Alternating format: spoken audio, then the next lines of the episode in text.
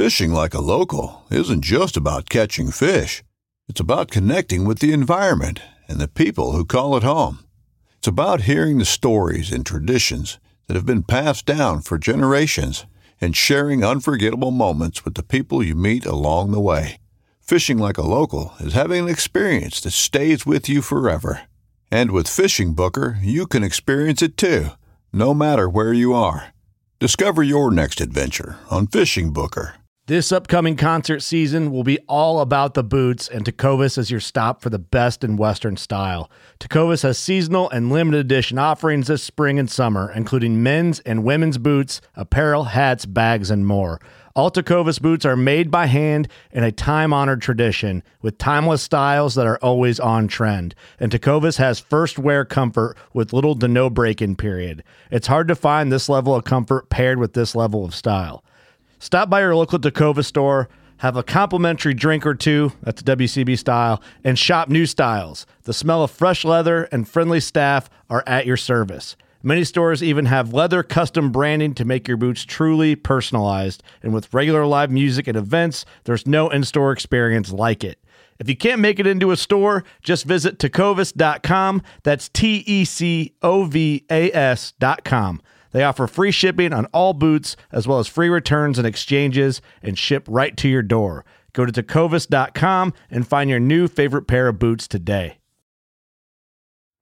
You're listening to the Design Build Hunt podcast presented by Whitetail Partners. Here we cover all things whitetail property design, habitat improvement, and hunting strategy. Let's change your property for good.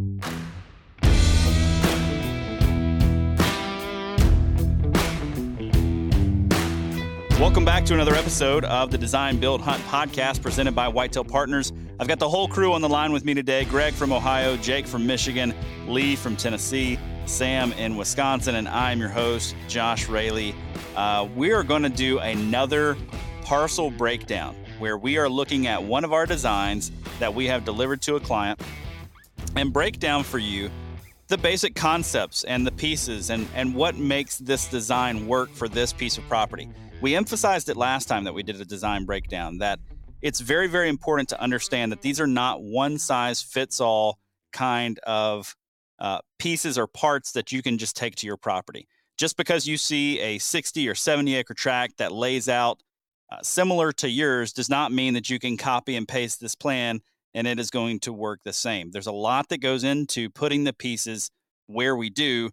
What we want to show you with this is uh, kind of the the recipe, our thought process, our approach to habitat design, rather than tell you, hey, this is exactly what you should be doing on your property if your property looks similar.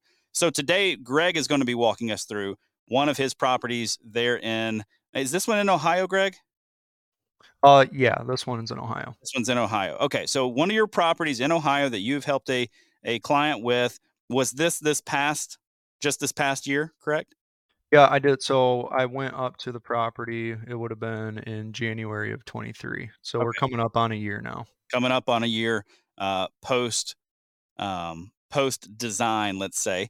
So, what made you select this design as the one that you wanted to kind of showcase and highlight first?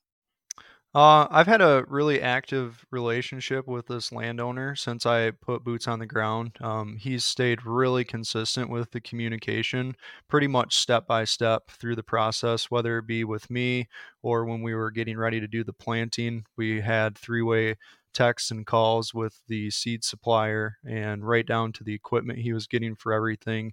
He was very detail oriented when he was starting to put the plan together. Uh, and then the other unique aspect of this plan is that it's going to be a multi-year thing and we knew that going into it.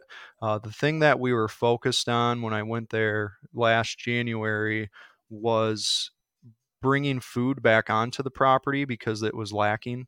This was a permission piece that the that he ended up buying and now that he owns it he was able to bring that food back. So our main goal the first time around was to bring that food back into the property and really start to influence travel, how we want the deer to move through the piece. And then I'm going to actually be headed back up there and we're going to kind of develop things a little bit further. But it just made the most sense after talking to him to kind of take it in a year by year approach for the first couple of years. Um, that way is like more bite-sized pieces rather than one big overwhelming thing trying to take 120 acres and turning it into this this great deer habitat. We're kind of piecing it apart little by little. So this plan will be a little bit more developed here in the next couple of months once i make it back up to the property. Right and that's a that's a really important piece. I think um you know i've had a client you know you hand them the design and they just look at you and it's like wow how am i ever going to get all of this done. Like this is a lot of work. And they're right. It is a lot of work. If you fully execute one of these designs, it is a lot of a lot of sweat. A lot of work goes into this. Um, but like you said, we we prioritize that for you. We give you a priority list and it matches whatever what it is you're going for. For this one, for instance, it was the food, like you're saying. So um, before we get too far into it, if you're just listening to this and you haven't watched our YouTube channel yet, you can go over to our YouTube channel, grab the video for this episode, and you're going to be able to see it and follow along with us.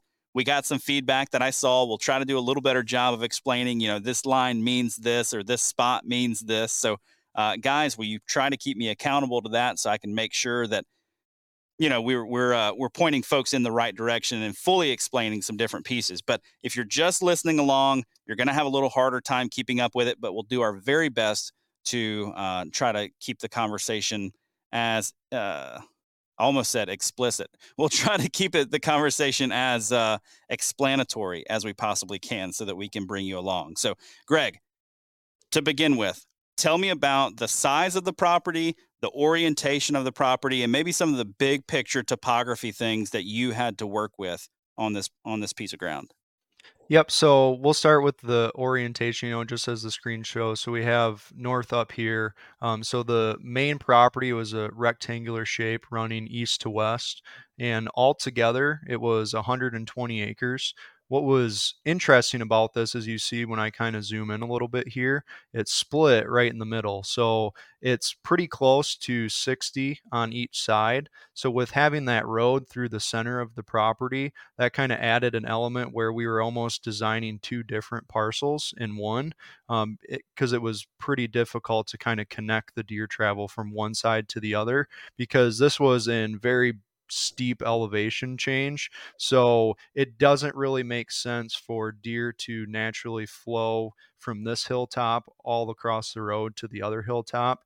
Not saying that you can't have the same deer on each side of the road. It just, if they're going to spend time, it'll take them a couple days to kind of do a loop to get from the west side to the east side of the road and vice versa the the property uh, like I was mentioning, it didn't have any food on it when he bought it. All of the open fields were old cattle pastures that were regrowth, and then some of it was being uh, farmed in hay. And there are a few surrounding properties, both to the north and south, that have implemented quite a bit of food over the last couple of years. And once that happened, he his deer numbers when he still had just permission on it went way down. He wasn't seeing a lot of deer and he knew that was why. So our main goal last year was to bring in that food, which is what you can see here. There's there's a lot of food that got put in here. Right. So uh, I'm curious and other guys you can you can chip in on this as well if you've got thoughts on it. But as I'm looking at this road kind of cutting it in the middle, mm-hmm. um, what are your guys' thoughts on a property that does that? Like if we've got somebody who's considering buying a property, with a road that cuts right through the middle or or me personally so next week i'm going to be out on a property and it's got three roads. It's a little bit of a larger property but it has three main highways essentially that cut through the property. So i'm curious to hear what you guys think about it. Is that a good thing? Is it a bad thing? Josh, I'll jump on that and say I like to see a fair amount of road access along edges. One of the plans I introduced last time had a road on the west side of the property and it was it's very helpful to have roadside stands and access to that. So i would say look at this and yeah you might say it's essentially two 60 acre properties but it is 120 acres of high quality deer habitat that there will be some migration from you know west to east throughout it. Uh, but back to the question of roads i i like them uh, on a few different sides to have access, I think that can be very, very effective to have access for your stance. Okay. So not a reason you would steer away from a property. Jake, what do you got? Now I'll, I'll uh, kind of go to the next point that like with uh, with that road that splits it in, in two. Really, like what the way I look at it is, you just got to control what you can control, and with that, like it just kind of it is what it is at this point, and you just got to make it a positive. And one thing that I really like what Greg did here is he's he has two different movement patterns, and so depending on the wind direction, now you can hunt either side. Uh, depending on the wind, you know you can hunt bedding on one side, and if the wind flips, you can go and hunt bedding on the other side. And because it, it looks like he's kind of pulling those deer towards that road, and so it's it's a kind of a the same movement pattern, but in opposite directions. So it, depending on the wind direction, you still have great stand locations. So you have a lot of different options. Gotcha. Gotcha. All right. So let's let's zoom in on this property just a bit more and mm-hmm. begin to take a few more uh, a few more stabs at what we've got going on here. Maybe introduce to us what you started with when it comes to uh, when it comes to food.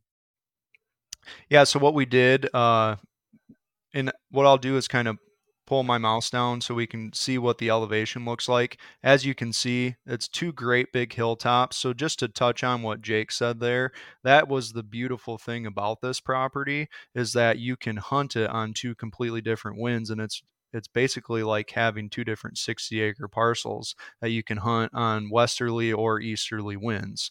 And with that being said, we focused a lot of the the bedding towards the top, but the the food opportunity came towards the bottom, the lower elevation down by this road. And there was a little bit of a delay on the equipment and everything coming in this year to put all of this food in because collectively it was it's going to end up being close to that uh, that 15 acre mark. So there's going to be quite a bit of food on here, but we didn't get all of it in this year. The only thing that we were able to plant was this back section, which ended up being just over three acres collectively, and that was just a really good uh, like a clover mix. You know, it, it provided good good browsing material that would actually make the deer want to start using these bedding areas. And then what our plan is from there is to start to add in corn in the lower part of where this big hay field is. We're going to keep the front part hay. Uh, he's going to let the farmer keep that. And then moving along to the other side of the road, we have a couple more hay fields that we're going to kind of try to develop a little bit. This is going to be a kill plot opportunity down here tucked in. It's a it's actually a really cool spot. This is one of my favorite places on the entire property because you can walk out right from the back of the barn and cross this little creek and there's a great big white pine here that allows you to have a very nice setup over this tucked away plot. He actually did get to plant this this year as well and uh, implemented this travel corridor and there's just a very strong flow of travel coming right down to this kill plot so he's already seeing the results in this this little one over here. And then uh, just moving up to this last one, we're trying to focus on a trail plot through the middle of a corn bean rotation. We're going to start with corn and have a trail plot with clover running through it to kind of induce that travel down through the property and hopefully, ideally, kind of lead them down more into this bottom because that's where the better stand setups are just from an access perspective.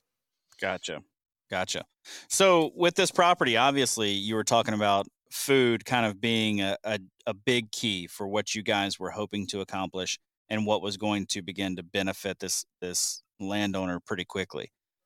Last time we did a property breakdown, there was one key feature that was kind of the stand on the property. And it didn't matter how you wanted to design the rest of the property, that was the spot that you needed to be in and the spot that you kind of needed to, de- to design around. Did this property have one of those that really just jumped out and grabbed you and said, Greg, you've got to design around this key feature because it's so strong? You know, honestly, this one didn't really have any kind of key feature like that. Um, but what it did have was a lot of really good individual opportunities to focus on certain stand locations at certain times of the year. And the one that sticks out into my head the most is going to be this one in this upper corner. Um, you'll see here I have this marked. Uh, this gray line, which we typically mark as our blocker, and sorry, I should say gray rectangle, is typically like a blocker feature where we're really trying to reduce deer movement one place and make it happen somewhere else with our yellow travel corridors. This was actually a historic rock wall that stood about three foot tall. It's been there for over a hundred years, and uh, it's like the old property boundary is what it actually was. And right where that rock wall ends, coming off the top of this hill, this hilltop on the neighboring property is a great big thicket, which has a lot of bedding. You'll see here I marked it, lots of rutting activity. He's he sees and hears a lot of chasing going on in this hilltop, and he mm. actually has permission to hunt that piece. But what our goal is is to kind of leave that be and let it let them do their thing up there and try to pull them down into the property. So, what we really focused on doing was developing this corridor right at the base of this rock wall. And then we added in a really nice uh, mock scrape right here. Um, you'll also see these white lines. These white lines are old maintenance logging roads getting into the property. There's been people uh, pulling trees off the land for the last 10 or 15 years just for firewood purposes. So there's these old ATV trails through the property that we're now developing into corridors. So that's why it's just a different color. But you'll see here, we kind of developed this to have intersection of deer travel where we're pulling them into the property. They can come down this old ATV trail, and then we're kind of giving them that opportunity to either go side hill or directly down to the food, and then vice versa if they want to work up the hill the the only thing that was semi challenging with with this stand location is it is quite intrusive getting into the the part of the property because this is a fairly open hillside with mature timber but coming up that edge keeping keeping close to that rock wall, you can stay pretty secure and you hunt right below the anticipated deer travel there. And, it, that was one of the the better spots that I seen as like a pre-rut into the rut opportunity. Uh, just getting those deer coming from where they're already spending a lot of time naturally. Right, right. Were you doing anything? I know obviously this looks like it could be, you know, this time of year you could be spotted all the way up this hillside. And it may be a lot thicker than than what I'm thinking. Were you doing anything to try to shield some of that? I know you said kind of hanging to the one side.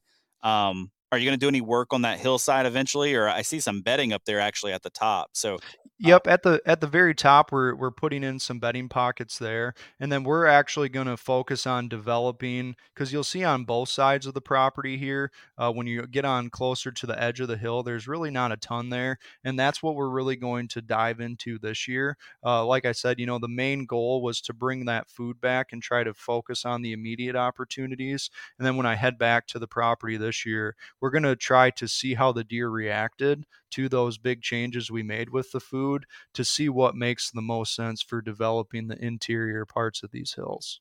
Right, right. Here's a question, you know, not just for Greg, but kind of for everybody. As we're implementing these things, you know, sometimes there are, you know, you, you start throwing food onto a property that hasn't had quality food. The deer begin to do things that maybe you didn't anticipate. Maybe they begin to come from places you didn't expect them to come from, or they begin to use the landscape in just a little bit different way. Um, how often are you go- coming back in and you're taking a staged approach of saying, okay, step one, we've got to get the food in here, and then we're going to step back and see how do these deer respond to it, and then how do we need to tweak the plan, change the plan in order to capitalize on that? How often is that happening for you guys? I'll jump in there and just add a couple comments, and I think it pertains to uh, what Greg's showing on his plan here. Greg, that eastern field that you have there behind the hay, hayfield where you added food, my eyes kind of drift to that and think about how patterns may develop and or change around that thing um, and specifically so you show those orange bedding areas and you know you have inherently there are kind of two inside corners that do go onto the neighbor's property. I think it's going to be interesting to see if deer would start uh, being tight to those corners or if they're blasting and blowing right into the food on those ends. Seeing how those travel patterns develop over the course of time and how you might adjust your edge feathering, your bedding, um, you know, with all the features around that plot to dictate the travel you want in and out you might find that you end up tweaking a stand on those corners there. There may be a little bit better pattern where you want to adjust where that that tree stand goes. And I think that's it goes to the point we have with any plan is that it's constantly a work in progress to see how these things tweak and move over time. And we're reviewing those with our clients and reacting to them and making adjustments because it's not a static state of affairs where everything is always the same. The habitat's developing, it's changing, the food comes and goes. There are changes on the neighbor's property as well um, that that maybe impact what you're doing uh, and and how those deer are reacting. Right, right. Yeah, I agree with that. Um, like the the big thing I want to point on with that too is how I really take that into account with pretty much every single plan. Uh, and that's where the prioritized work list comes in on the back end with that report. And I'm very diligent about letting them know, you know, when we go through, if we have steps one to 10 of what we need to do here, we might get to step four and have to take a pause because things have completely changed on the property. And instead of going through with steps five through 10, let's just take that step back and see if what we need to adjust to kind of move forward. Because this plan is great in theory if you could just go copy paste and plant it on all in the next day. And then it's like you're coming into that next season with this brand new property. But as we've touched on, that's not the reality. You know, it's a lot of work to put it in. And if you only get 30% of the plan done the first year, that can completely change the habits. And maybe, exactly like what Sam said, it doesn't really make the most sense to have these stands or these corridors in those exact spots. So let's make those micro adjustments. Right, right. Josh, one of the, one of the biggest things, you know, you were talking about the food changing, you know, deer habitats or not deer habitat, but the deer movement and travel through your property. Like one of the biggest things I see with with former clients, notice how Greg put intrusive in this stand over here to the to the east, and um, that's very important. Uh, and we highlight these intrusive stands, and we and we coach our clients on when to go in there because deer travel patterns will significantly change over the years when your hunters are educated on when to go in here and when not to, because more than likely the hunters have previously been storming into these intrusive areas because they do have a lot of sign. They do look great. Uh, the deer travel significantly inc- uh, changes based on our client's new approach to that farm combined with those habitat improvements there is a usually a significant shift in their behavior and their travel patterns because you're no longer making these intrusive you know pushes into the core of your property until it's right until that seasonal yep. opportunity zone is there that's when you go in so the deer travel significantly changes when you combine those two you know the fundamentals of how you approach your property plus the habitat changes with you know food bedding uh, it's so it's it's a significant change right. for the good.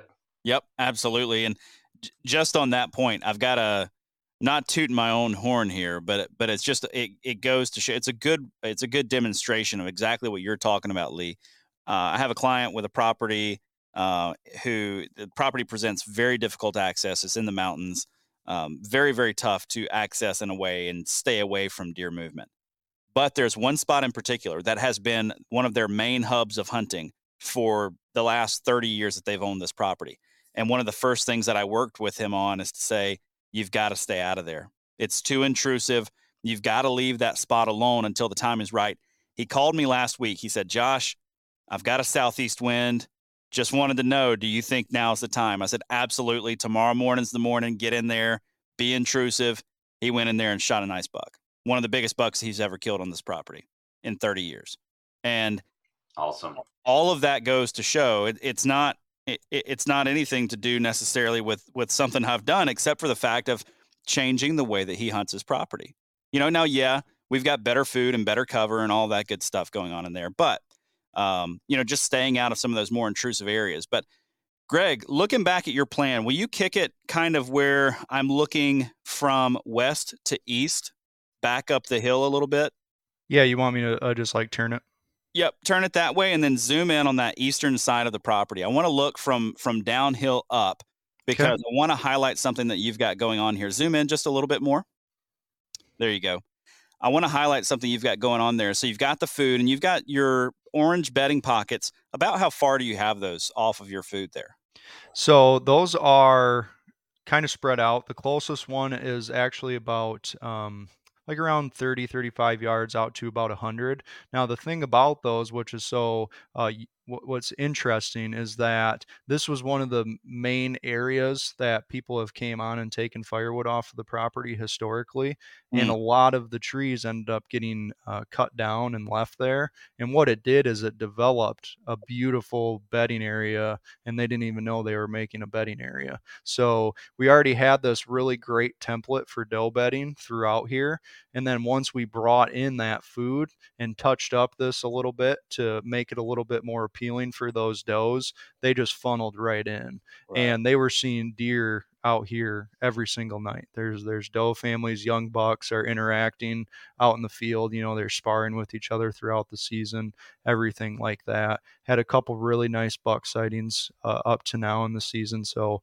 it, it definitely worked. But yeah, they're they're about that 35 to 100 yard range back to the to the back there. I'll jump in there and say just just one more thing to add. I think with those bedding areas is the separation between them is important and I think that's just a, a good concept to hold on to with the um, doe bedding areas having some separation, not being one large continuous area, uh, kind of keeps those groups separated and allows you to stack more deer in there. The other thing we didn't mention uh, was edge feathering, which is kind of that mustard color we're showing on the edge there, um, which tr- is allows for that transition between the field and the timber. Um, it also creates bedding uh, especially if you incorporate warm season grasses or just have other um, regeneration coming up in there. You're going to have some bedding right on the edge of your food. Right. Yeah, absolutely. And that's and that's one of the things we want to do is pull some of that doe bedding up towards that food so that we're creating space in the back for uh, for more deer for for bucks in particular but but in general for more deer and that's where um, i see there here in the south one of the challenging uh, I guess things that we have to deal with is is pine operations and people doing logging and that kind of thing on large scale. So you end up with a 30 acre bedding area, and yeah, it's a very large area, but I think those areas probably hold fewer deer than they possibly could if it was well managed and pockets of of bedding opportunity. Uh, before we zoom up the hill here, Greg, what's this mm-hmm. lime green you've got around the corner? I see the red line going up there, meaning hunter access for us. Hunter hunter opportunities are going to be in red. So whether that's access or it's going to be a stand. But what's that lime green? Maybe go just go into that just a little bit. Yep. So that's going to be uh, eventually going to be a screen cover uh, for that hunter access with the open field around it. Um, that's what we're going to do here, and then on the edge of the corn as well. Just a couple, a couple different methods of planting. Uh, that was one of the things that we didn't get to yet this year. Um, like I said, with the with getting the equipment late, he was really only able to get to this back portion. So that's not a part of it uh, quite yet. But yeah, that's just going to be a screen cover for that hunter access, and that's why we have the the line right up the middle because he'll be able to just slip right in. And uh, we plan on putting in a, a blind over in this corner and then a tree stand up on this side, so that way he can get right up to the edge of the woods and and uh, stay undetected.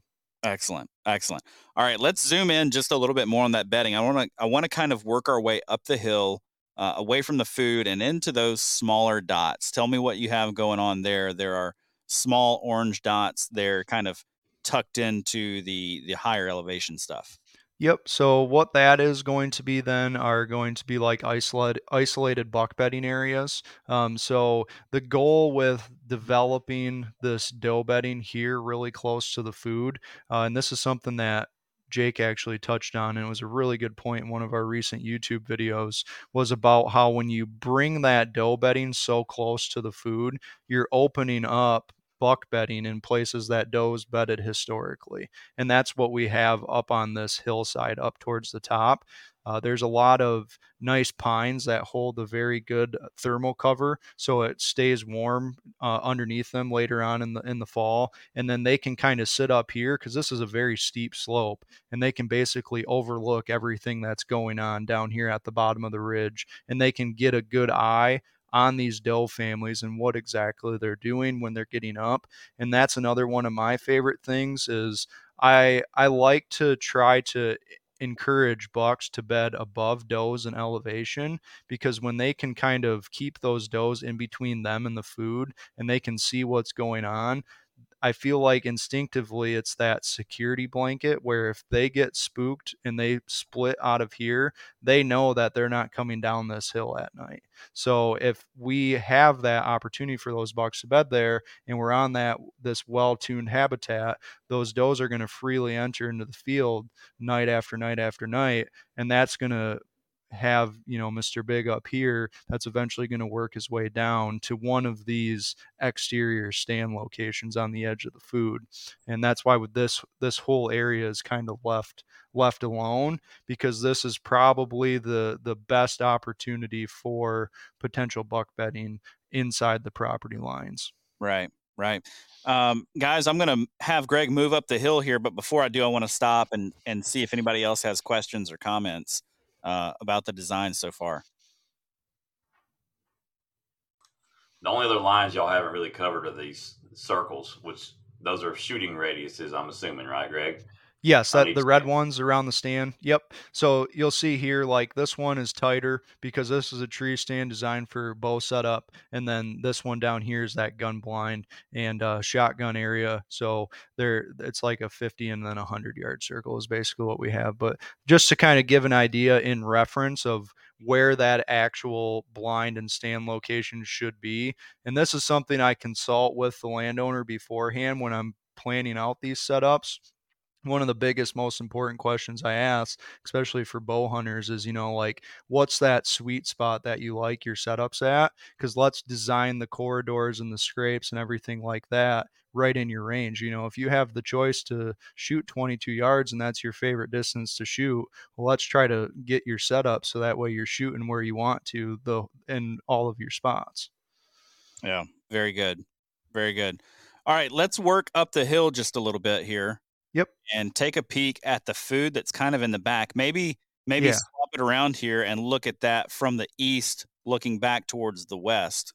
Yep. So this is a this is interesting back here. This this food has not been installed onto the property yet. Um, this is going to take some development because it's up at the top of that hill, and we're working on uh, figuring out how exactly we're going to get the equipment up. We we're going to get some access from a neighboring property to get up here, so that's going to be a this year project. So once this food is in, this will this will develop a lot better. But what this top is is that it's just open open timber, not many mature trees at the top of the hill, so there's already a good open opportunity to bring in some food up here and then develop some bedding around it. Uh, and then what our game plan is for the the main best spots. There's actually a dead end road on this side of the property as well. And so there doesn't get a lot of traffic, but he's able to come and park down in back here and walk his way into the property. And what I really love about this area of the property is this is one of those old uh, logging roads that run right along the back. And our our plan of attack here once we do have this food up on the top this is going to be a really good travel corridor for those bucks to cruise underneath an elevation of the does up on top of the ridge as they're feeding so when they're skirting that scent checking the food or this bedding area he's got two roadside very low intrusion stand locations that are really going to be prime setups for them uh, because this works as like a flat bench right along here as well. So we're going to develop this old maintenance road into a strong travel corridor, and then it'll allow those bucks to scent check the doe, feed, and bed up on top of the ridge. Man, I really, really like that. I, I was not aware that that was a road down there in the bottom. Yeah, I didn't I didn't get a chance to actually mention that, but yeah, that there's it's like takes you back to another house. It's like a dead end dead end road that he's able to come in and you know, we're just gonna park way down here out of sight and out of mind. Super easy, quiet access up the road and then boom, right into the property. I love that. Two things that I was picking up on there, Greg, that I just wanted to draw everybody's attention to is really understanding all options of access and utilizing them. That little dead end road, even if it touched the property at a corner or you know, if there was a sliver of neighboring land, but he had permission to cross it, get an easement across 20 feet of of that property to get to his land, that sort of thing. Always looking for those. Uh, the other is your food plot. Um, if you move that orientation so that it's north at the top of the screen again, um, you'll realize what we have going on here is generally north south orientation on the food plots, which um, in timber settings, when you're trying to create these long, narrow food plots, one of the things you can struggle with is getting enough daylight to them. And by making it orient north south, you are maximizing the amount of quality daylight that you're getting onto those plots. And I just I want to applaud that. I thought that was a really good move and how you've set that up there because those plots are going to be a lot more successful uh, in having that. The other thing to bring in as an opportunity as you develop this further on down the road is uh, edge feathering on those edges can give not just some of the qualities we talked about before, but also help with that daylight, getting daylight down to those plots. Right. Yeah, that's really good. Kind of a stair step um, from the taller timber down into a, a smoother edge, which is going to allow more sunlight to to get down to the ground. Greg, I wanted to point out too. now, here in the South, we have really long gun seasons. One of the one of the things that we do a lot of is kind of the the hub and spoke almost kind of setup when it comes to a food plot. It'll look like a turkey foot. Maybe it'll maybe it'll look like a hand where there are several lanes jutting out. And one of my favorite things to do is to put bedding inside of those lanes, in between those lanes. And you get a lot of, you know, just all day movement where does will go bed in between the lanes. And then next thing you know, they pop out and they'll eat for an hour at 10 o'clock. And then they go back in, they pop out and eat for an hour or 30 minutes at two o'clock and they go back in. I see your bedding right there in the in the middle. I think that's a good use of that space. Um, you said this one has not yet been installed. Is that correct? Yep, that's correct. Uh, you'll see here down in in the south part of the property line, this access is coming from this exterior edge on the hilltop he has permission to come in from this property uh, to the south, and okay. that's how we're going to eventually bring in uh, bring in the equipment so we can get this planted this year. Is the is the game plan? But yeah, it hasn't been put into place yet. But I think that once it is, you know, this is just going to add a completely another element to the property, and that's kind of like what my thought process was with putting this bedding in between this kind of uh, this kind of food plot here in this U shape. Is that I have a very strong belief that this bench travel on the lower elevation below all of this consistent doe activity is going to be an area where there's a lot of buck traffic through the property. And then we're kind of curling it up to try to influence them to stay on on our piece and not exit it. You know we're trying to influence that but i think this bench is going to have some really good opportunities for us once this food food is in, in place. Yeah i i love those stand sites that we're able to design where the access almost seems too simple. Mm-hmm. You know, you, you feel like you feel like you need to be hunting deeper into the timber to have a great hunt, but there's such good opportunities right there against the road. I mean, I just I love those spots. I, I almost feel guilty when I hunt those spots though. Yeah, and that's uh, that's you know, yeah, right. And that's like one of the things that I feel like I was able to take a lot of the experiences from my years of hunting public land growing up onto these private land designs. And it's exactly stuff like that. Like when I'm out on public land, I'm looking for those overlooked spots that guys aren't thinking about well the the average landowner isn't going to think about setting up a spot you know 50 100 yards off the road on the first flat bench area of the hillside that's just something like they want to go and hunt the meat and potatoes of their property they don't want to worry about hunting right on the edge that's not very fun but like if it works you know why why not take advantage of it? Right. and then as we've touched on a few times what it does is it leaves the core of your property alone and it allows the deer to be deer inside your property walls and they're going to just get more and more comfortable as time goes on. Yep absolutely. And i, I do just want to point out last thing for me uh, is the the barricade kind of things you've got. I see a lot of gray going on here. Um, how are you creating those on this specific property? I know that looks different anywhere you go um, but but what do you have in mind for him creating here? Yeah, so the the main method for that is just going to be doing some hinge cutting, dropping some trees down, and then uh, any kind of like brush or any type of clearing we do as we develop these travel corridors, because those are going to be all different shapes and sizes. Um, there's so there's going to be like a lot of limbs that are taken off, things like that. So between that and the hinge cutting, we're really just going to kind of create like these bumper blocker type things to try to influence that travel, like I said, inside of the property walls and only give them a couple opportunities if they want to leave the property because we really should have enough ground here to get the deer to spend a lot of time on the property bedding, feeding, and then just moving throughout in general to hopefully turn it into a place where they don't feel like they have to leave because of our low intrusive stand setups and all of the quality stuff on the interior parts. Very good. Very good. All right, guys. Anything else for this design, Greg? Well done. Um, yep. Any other questions or uh, comments? I'll, I'll, just I was just going to mention that same thing that you did, Josh. I really like the the barricades and how he has some of those stands butt, butting up right to the end of them. Just just for a few mm. reasons. One, like Greg said, it really uh, pinches down that deer movement. So I'm sure, like with that stand number one right off the that road there, he says it's coming down that hill, that logging road. Uh, acts like a bench, and those deer follow that bench, and he has that uh, blockade pushing right to the other side of it. So one, they can't get downwind of him, and two, anything that was going to try to get downwind of him is going to cut right in front of that stand location now, increasing opportunities there. Um, and then where he has those barricades along the property line to maybe help with hunter access or you know, uh, stop the deer from leaving, you know, down in the future, you might see that that's going to create more stand opportunities because that's going to pinch deer movement as they're coming on and off the property because you just you cut down where they can leave now. So then in, mm-hmm. in you know I'm sure like as Greg knows like in big woods like this, deer are going to travel a long ways.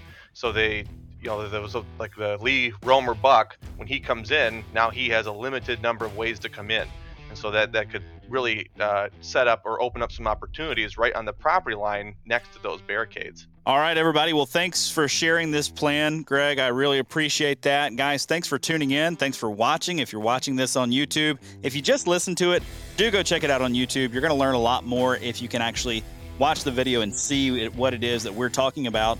But uh, hey, I think we're going to be doing a lot more of these. So, guys, stay tuned and uh, yeah, keep in touch with everything we're doing there on YouTube. We got a lot more exciting content to come. Thanks for listening to this week's show. If you found this helpful, do us a favor and leave us a review wherever it is that you get your podcasts. And if you want to keep up with us, you can find us on Instagram at whitetail underscore partners, on Facebook, Whitetail Partners LLC, on YouTube by simply searching Whitetail Partners, or online at whitetailpartners.com. I'm Will Cooper, and you're listening to HuntStand's Make Your Mark podcast on the Waypoint Podcast Network. Stick around as I bring you more stories and interviews from veteran hunters and industry professionals who inspire us all to be better equipped in the woods and in life.